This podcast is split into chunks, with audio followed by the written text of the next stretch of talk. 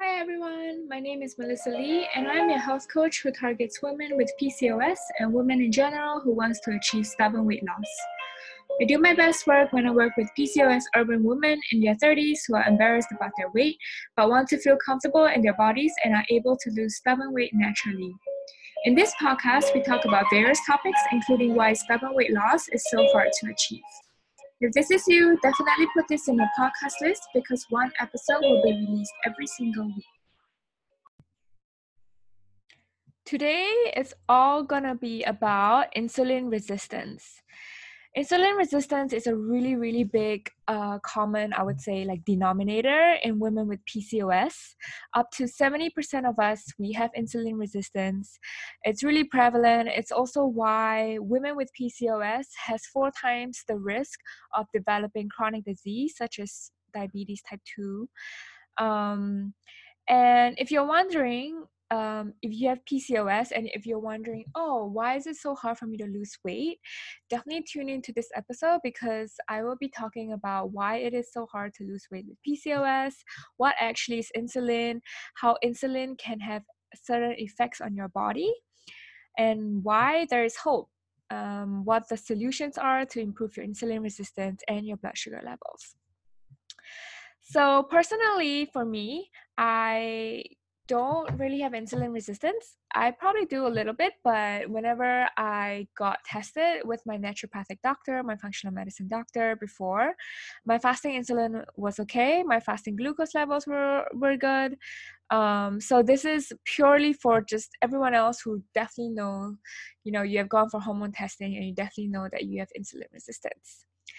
And for those of you who know my blog and my website, this episode is actually going to be an audio version of the insulin resistance and PCOS post, posted last month in September. So let's get started. So why can it be so hard to lose weight with PCOS? First off, we are born with a likeness for the sweet taste due to the sweetness of breast milk. Our brains are also wired to like sweetness due to the hits of dopamine every time we eat a bar of chocolate or candy or ice cream or whatever. So for me, I heard that Dr. Stephanie Estima, she actually gave various reasons on why we struggle. And this is more due to biological reasons and a big factor that drives our biological system, which is our hormones. I remember, without opening the article right now, I remember that one of the biggest reasons is that women are primed from pregnancy, right? In evolutionary times, we always store more fat because, for one, we have boobs, and for another, we have to store milk. We have to actually bring a baby into being, a being into this world. So for those reasons, we definitely kind of cling on to the fat more than men. And as I said before, besides an excess of androgens and irregular periods involving and ovulatory cycles, most women with PCOS has insulin resistance, which can contribute to this difficulty in losing weight. So what is insulin? Right? Like other hormones that are commonly known, such as cortisol, estrogen, progesterone, insulin is actually also a hormone and it's produced in the pancreas in response to an increase in your blood sugar levels in the body. So if you were to go for hormone testing, your doctor should actually be measuring both the fasting insulin levels and the glucose fasting levels. Most conventional medicine doctors, they only measure glucose fasting levels, which I think is not enough because you definitely need to know if, the amount of insulin that you produce is even enough. Like some people, they have resistance. It just means that your body needs to produce a lot more insulin in order to respond to the same amount of stimuli from whatever you have just eaten. On the other hand, some people, they respond to insulin really fast. They're pretty sensitive to it. So it's really important that you should know what your results are. And the results, the ranges for these are, it should be less than 8 for your fasting insulin levels and less than 85 for glucose fasting levels. Women with PCOS apparently have ovarian theca cells that are actually less sensitive to the release of insulin. So it makes our cells in the body resistant to the stimuli of increased blood sugar levels. And this is what is called insulin resistance, and why and what diabetics actually are affected by. So a study actually explored the metabolic flexibility between PCOS women, diabetic women, and normal women with a healthy BMI. And they actually found that the PCOS women, they used lower amount of glucose in a carbohydrate fat state for energy, and it's coupled with higher amounts of visceral adipose tissue. And so this means they're less metabolically flexible. So let's talk about how the impact of insulin resistance can have on your body. So the first one, very important, let's recap, right? This is about hormones. So obviously the first and most important impact would be impacting your testosterone and estrogen levels in the body. And with PCOS, you know, our hormones are the key thing to all of our symptoms, right? Irregular periods, your acne, your hair loss, hair growth, whatever, everything is tied to hormones. So you really need to pay attention to the levels of hormones in your body and how to balance it in order to manage your symptoms properly. So high circulating insulin, it actually stimulates testosterone secretion in the ovaries, which inhibits sex hormone binding globulin, which is a protein that usually binds to testosterone. So this results in one of the hallmark traits of PCOS, the high circulating testosterone. So let's kind of go into detail here a little bit, okay? So when you eat sugar, I'm going to break it down. You can actually read the detail in the blog post. So when we eat sugar, it actually causes an increase in our blood sugar levels, and it also increases our cortisol levels, which is our stress hormone. And this actually impacts the sex hormone binding globulin, SHBG. And remember, this SHBG is used to bind the testosterone so that the testosterone is not free floating around the body. So if you have high levels of cortisol and high levels of insulin, it actually lowers the amount of SHBG, and this will create more free testosterone in the body because it is no longer bound to this protein. And this affects PCOS women because, as you know, elevated levels of testosterone in the body can cause acne and hair growth in many areas. And further along, the high levels of testosterone can then cause the increase in conversion of androgens to estrogen via the process called aromatization, which leads to higher levels of estrogen. And as we all know, estrogen dominance, or what it's usually called in comparison to a lower level of progesterone. When we have a symptom of estrogen buildup, we usually have breast tenderness, we have PMS symptoms, we have heavy cramps coming up, uncontrollable crying, and all that. So as you can see, when you eat too much sugar, or when you have insulin resistance, you also end up having higher levels of testosterone and estrogen along the line. So it's kind of like a self-perpetuating loop. So the next one, how does insulin resistance actually affect our body? It causes the confusion of signaling in the ovaries and no periods. So when you have high levels of estrogen and testosterone, your ovaries are confused, right?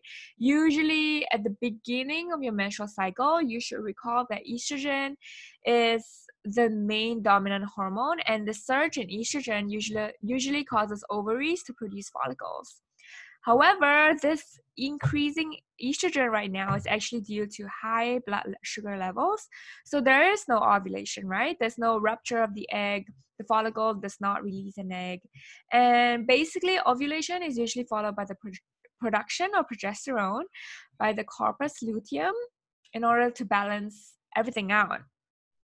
And so on the contrary, if you don't have ovulation right now, there will be no progesterone being produced, and eventually you don't actually get your period. So as Dr. Bryden puts it, estrogen is easier to control because the levels of it occurs before ovulation. So you can have control over your diet, over your stress management, over your body, your home environment, whatever you do in order to kind of control the amount of estrogen. And actually, a woman can have estrogen without ovulating, but progesterone only comes after ovulation, and thus it is easier for a woman to be low in progesterone, leading to an absence of periods. So this is also why ovulation is considered a hallmark of health, and it should happen every month. If you're not ovulating, and this is also a sure sign of PCOS, definitely need to check it out. And in the blog post that I'm kind of referring to, there's actually a video where I explain the basics of the menstrual cycle. If you're really confused about what is estrogen, what is progesterone, what is happening in your menstrual cycle, just go to the blog post and look the video up. So the third effect that insulin resistance has on our body is actually disrupting the signaling of our leptin. So leptin is our satiety hormone. It's what makes you full. So a study actually found that higher amounts of leptin were found in PCOS women, together with insulin resistance and higher BMI compared to women without PCOS. And another study found that there were higher amounts of leptin found in obese PCOS women as compared to lean PCOS women. So what this means is that leptin is our hunger hormone. So basically, we are unable to know when we are full. So our leptin hormone, the hormone, the signaling, it just keeps going on and on. It doesn't turn off. So we're constantly feeling hungry. You're always feeling hungry before your period, which is really common. Chances are your leptin is kind of disrupted. Your overall metabolism is disrupted as well, because the elevated leptin resistance, it disrupts ovulation. It further elevates the levels of androgens, and it puts you into an endless loop of hormone disbalance. So you're kind of feeling out of it. Your body is not being able to use the enough glucose for energy. And, it shows the signs of insulin resistance. And this can actually pinpoint you towards unhealthy metabolism. The last effect, and most prominently, is with insulin resistance, the extra glucose in the bloodstream gets converted into visceral abdominal tissue, which is actually the fat that's around the organs, which causes inflammatory chemicals to be released. So that is actually a parameter of measuring metabolic flexibility in research studies. So the body then accumulates all these inflammatory chemicals that is released by the fat tissue, and it goes into an inflammatory state, which can really worsen your hormonal disbalance. It can worsen your metabolic rate. So all this impact, obviously, it affects the ability to lose weight, right? So summary, first thing, you get hormonal disbalance, you get higher levels of testosterone and estrogen, you get no periods, you might or might not ovulate because your high levels of estrogen is because of high blood sugar levels. It's not because it is time for ovulation to take place. And then your ovaries get kind of confused. So then your leptin signaling, it's also kind of get wacky in that sense, because it is affected by the disrupted signaling in your ovaries, so that you don't really feel very full. You always feel hungry all the time. You get cravings. And then the last bit is that your fats continuously accumulate because of the extra glucose in the bloodstream that do not get taken up by insulin to be stored as energy. So you can see why it's actually really hard to lose weight with PCOS, because it's so complex. And all of us, there's no one cause of PCOS. Like, everything is linked, right? So the best way, which I will share with you later, is actually to really look at lifestyle, look at nutrition, look at environment that can really help to, that can kind of really help to target why do you have these symptoms by targeting the underlying root cause, which is insulin resistance. And last bit before I get to the solutions bit is that I want to have a word on stress. I've blogged about the impacts of stress on the body before, and it's no different when it comes to blood sugar levels, right? So as I said before, the stress hormone, or cortisol, it actually causes blood sugar to rise. It takes out sugar stored in glycogen and it releases it into the bloodstream because your body thinks that, oh my God, you're stressed, you need to run away. So obviously it would take out the stored energy in your muscles and convert it into blood glucose in order for you to run away from like a tiger or something. So over time, if you're highly stressed from work, in the modern day, stress comes from, emotional, mental, your relationships, career, all these things. It can actually really kind of impact your adrenals. And at the same time, it's going to impact your high insulin levels in response to high blood sugar. So if you're also emotionally eating junk sugary foods, when you're really stressed, when you're stress eating, this is just going to get worse, right? You're stress eating, you have high levels of stress hormone, high levels of insulin. Even talking about it or saying it out loud is just really, really chaotic. So your body's like in a mess right now. But no worries, there is hope. Research shows that actually losing weight can lead to the regulation of menstrual cycle and insulin regulation. And other benefits would be dropping the amount of fat that you have, improving sense of satiety, and reduction of inflammation and hormonal confusion. Whew. Doesn't that sound great? So, and also for women who are on the mommy-to-be, you want to be a mom, actually achieving a healthier weight can increase chances of fertility in a healthier way. So right now, I want to pause and just kind of let you take in the information for a little bit. So, just think about insulin resistance, whether you have insulin resistance, look at your lifestyle, look at, are you always craving? Are you always hungry every 2 to 3 hours? What do you need?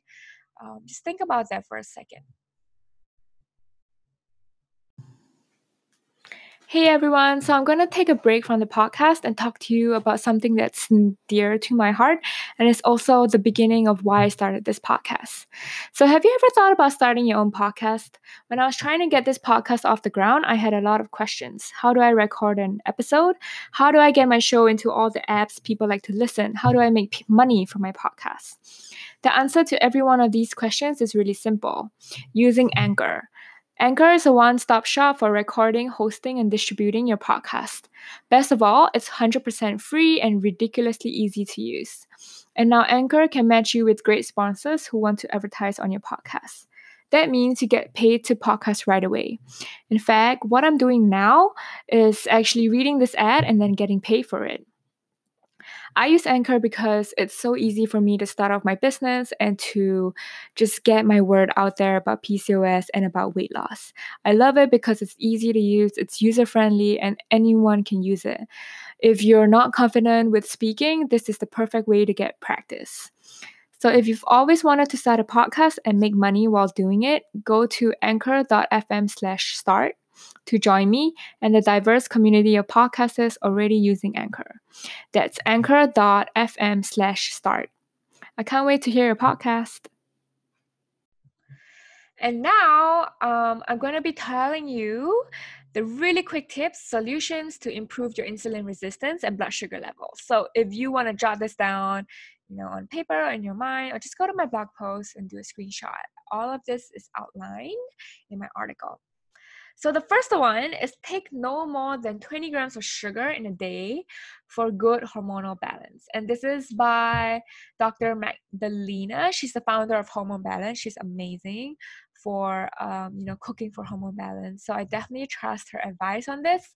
So 20 grams of sugar is actually not a lot. If you think about it, if I buy like a bottle of healthy elixir that uses healthy sugars like coconut sugar or dates, it can easily be 10 grams already. So that bottle will be half of the sugar that I need for today.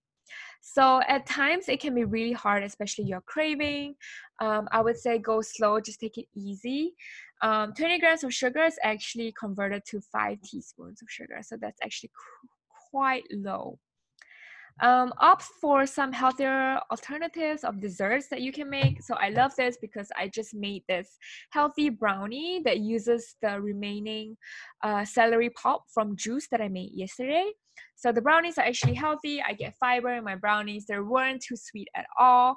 I only used like 4 tablespoons of maple syrup to make like a really big bowl of brownies. And also actually adding resistant starch to your meals. For example, green banana flour. It actually resists digestion, so it doesn't cause your blood sugar levels to spike. And so that's great. Like, who would want that, right? Avoid high fructose food, dried fruit, and dessert, and then separate this from high carbohydrate foods. So basically, just cutting out all the fructose intake, your processed sugars, artificial sugars, maltodextrin, whatever, high fructose corn syrup, all these things are really not good for you. Just cutting them out. Dried fruit is included, and even all your conventional dessert. Definitely cut them out first, and kind of stick to low glycemic foods and fruit like berries. I love berries for this. Make sure you eat wholesome meals with enough protein and fat. So protein and fat really keeps you full. I always say this because it really works. Even if I eat a green apple and that contains less the amount of fructose than a red apple, I always eat it with peanut butter or almond butter because the fats in it will keep me full alongside with the fiber if you don't remove the skin of your apple. Addressing gut health, obviously, because some bacteria are attracted to sugar molecules. So if they love sugar and you keep eating sugar, it's gonna keep growing all the bad bacteria, and then you're gonna get all the gut symptoms like constipation and flatulence and gas and all these things and bloating. And we just don't want that, right?